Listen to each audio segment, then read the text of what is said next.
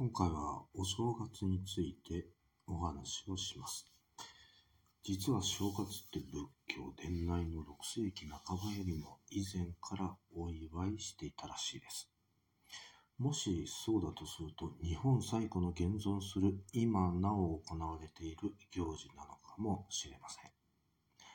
このお正月の正という字はきちんとする、改めるという意味があって、年の初めの月を意味しています。つまり9年が無事に終わってその感謝の気持ちを表すとともに、新年の豊穣を司る年神様のお迎えをする月だったのです。1月3日までを三が日、7日までを松の内と呼び、この1週間がお正月となります。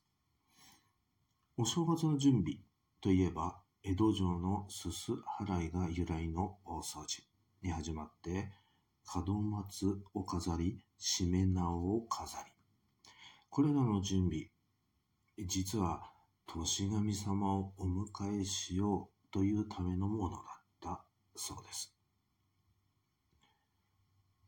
この門松、氏神が、あ、ごめんなさい。年神様が降りてくる時の目印に飾って、しめ縄は周囲の汚れを断った清らかな場所だということを示すために飾りました。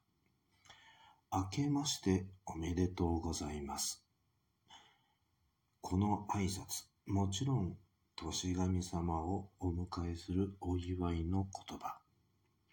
めでたい、め、植物の芽の芽、それが出ると書いて、新春を迎えて芽が出るという意味が込められていたのです。お正月に食べるおせち料理。おせちくの略で、平安時代から宮中でこの日に神様にお供えをして、せちえというお祝いの会を開いて、盛大にお祝いをしていた時に出された料理のことを言います。これがおせち料理。江戸時代になると一般庶民もこの宮中行事であるおせち区が全国に広まっていき、一般庶民にも親しまれるおせち料理になっていったのです。お正月に遊ぶたこ揚げ。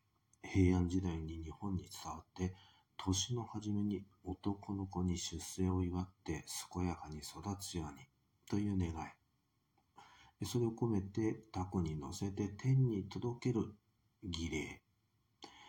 これが江戸時代になると、このたこ揚げが一般庶民にも親しまれるようになっていったわけです。あの羽つき。お正月に遊びましたよね。